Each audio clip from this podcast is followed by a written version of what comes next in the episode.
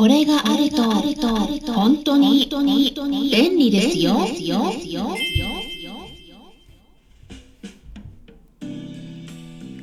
こんにちは、サラホリスティックアニマルクリニックのホリスティック獣医サラです。本ラジオ番組ではペットの一般的な健康に関するお話だけでなく、ホリスティックケアや地球環境、そして私が日頃感じていることや気づきなども含めて様々な内容でイギリスからお届けしております。もう今年もあとわずかですね。まあ皆さんにとって今年はどんな年でしたか？飼い主さんとのやり取りを通じて、まあじゅうにがつっていうこともありますし、やっぱりまあ忙しい日々を送っている方が多いなぁと感じているところなんですけれども、まあ、その中でもお仕事をしている方もいらっしゃって、まあ、時々どういう風にして時間のやりくりしているんですかと聞かれることがあるんですね。なので、まあ、時間を短縮する方法について私が実践している方法をお伝えしてみたいなと思いました。まあ、ただ私もまだまだだなと感じているところで、時間の使い方はあんまり私得意な方じゃないんですね。なので、まあ、一応そういった方法があるんだなっていう感じで聞いてもらえればと思います。まあ私もまだね模索しているところがあるので、うん、もう少しいいやり方とか見つかりましたら、それもねその時に皆さんにシェアしていければと考えています。で、まずですね、最初にポイントをみっつお伝えしたいと思います。まずひとつめとしては優先順位を決めること、ふたつめとしてはタイマーを使うこと、みっつめとしては可能であれば一度にふたつ以上のことをやるっていうことですね。どうですかね。はい、まずねひとつめからお話ししていければと思うんですけれども、いちにちの中でこれだけは絶対にやり遂げようというものを決めます。特にリモートワークとかでパソコン作業している方多いと思うんですけれども、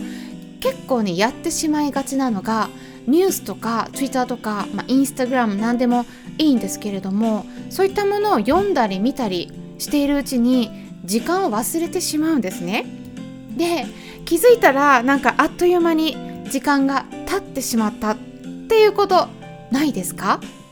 これね私もやってしまいがちなんで結構気をつけてることなんですけれども、最初はなんか自分も発信したりとか、まあ、他の人の内容にいいねをボタンクリックしたりとかしているんですけれどもね、うん、そのうちに情報集めもしていて、まあそういう感覚でやって進めていると、なんかねあっという間に時間が経ってしまっているので、まあ、優先順位やっぱね決めるようにしていて、うん、例えばですね、うん、これは一つの例なんですけれども、今一番先にやらないといけないものを決めるんです。それがツイッターの投稿とかであれば、まあ、その次にノート、そしてその次にアメブロ、その次にフェイスブックって感じでこう優先順位を順番決めるんですね。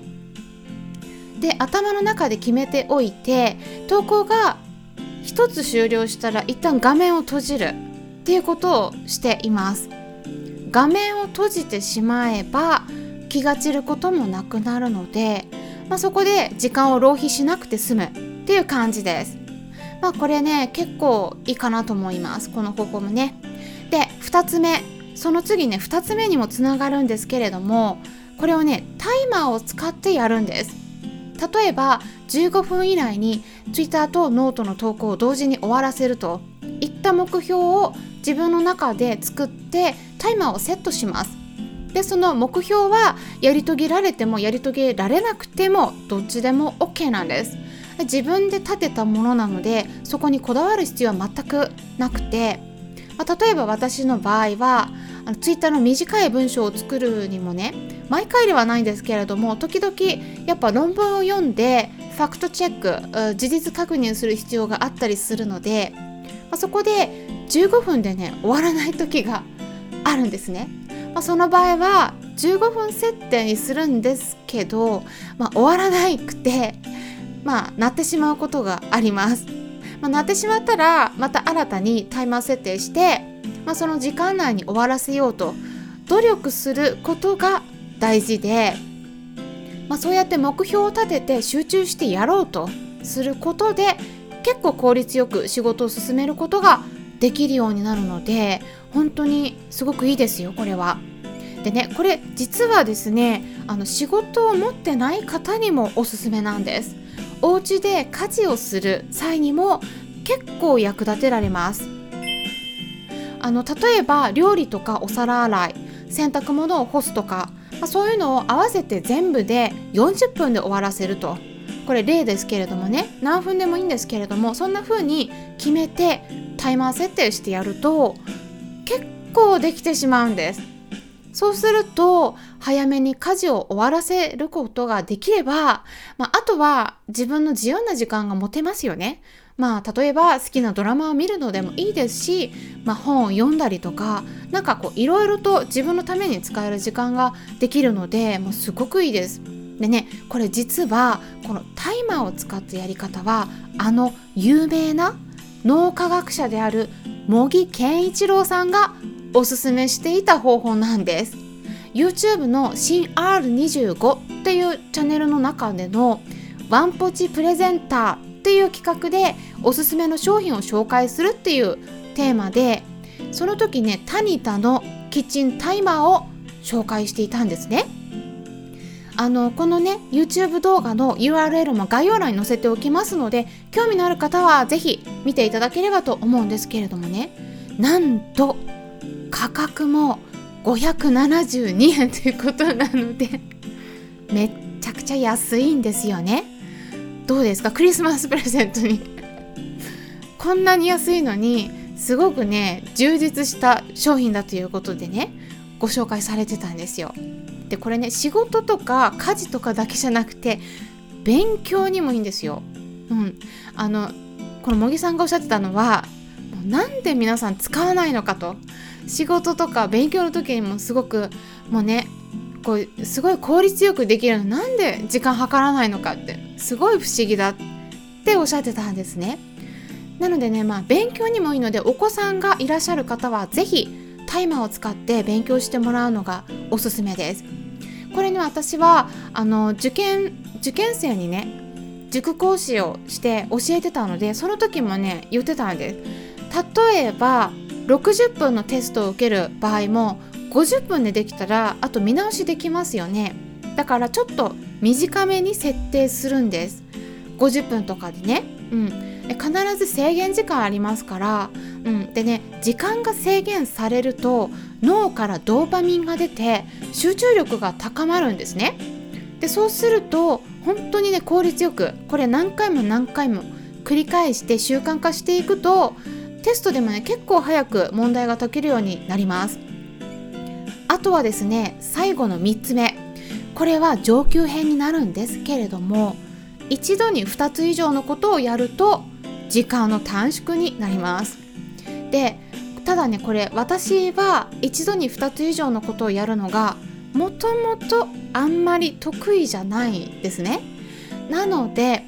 この時ポイントとしては、やることの内容を選んでいきます。例えば、まあ、他のラジオを聞きながらとか、あとはあの学習のためのこう音声オーディオブックを聞きながらとかで、文章を打つのは結構しんどいんですよね。うん、でも聞きながら音声聞きながら料理とかはできますよね。お掃除したりとか、まあ、そんな感じで頭を使う作業とあまり頭を使わなくてもいい作業を組み合わせるのがコツなんです。慣れてくるとラジオを聞きながらニュースをさらっと見るとか、あの文章を書くのは難しいんだけど、ちょっと軽めの文章を読むことだったらできるようになります。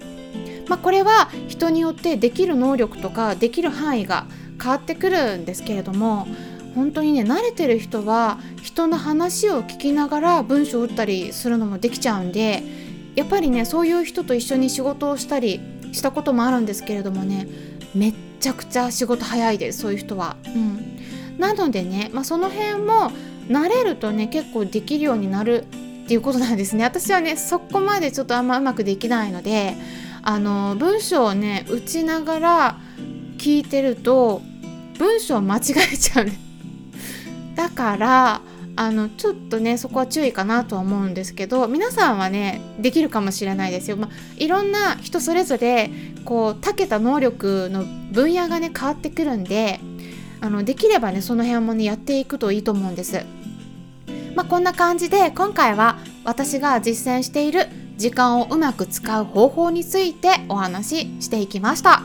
時間をうまく使えていないなと感じている方がいらっしゃったらぜひ参考にしてみてください。参考になったという方はよろしければいいねボタンのクリックとかフォローもしていただけたら嬉しいです。今回も最後まで聞いていただきありがとうございました。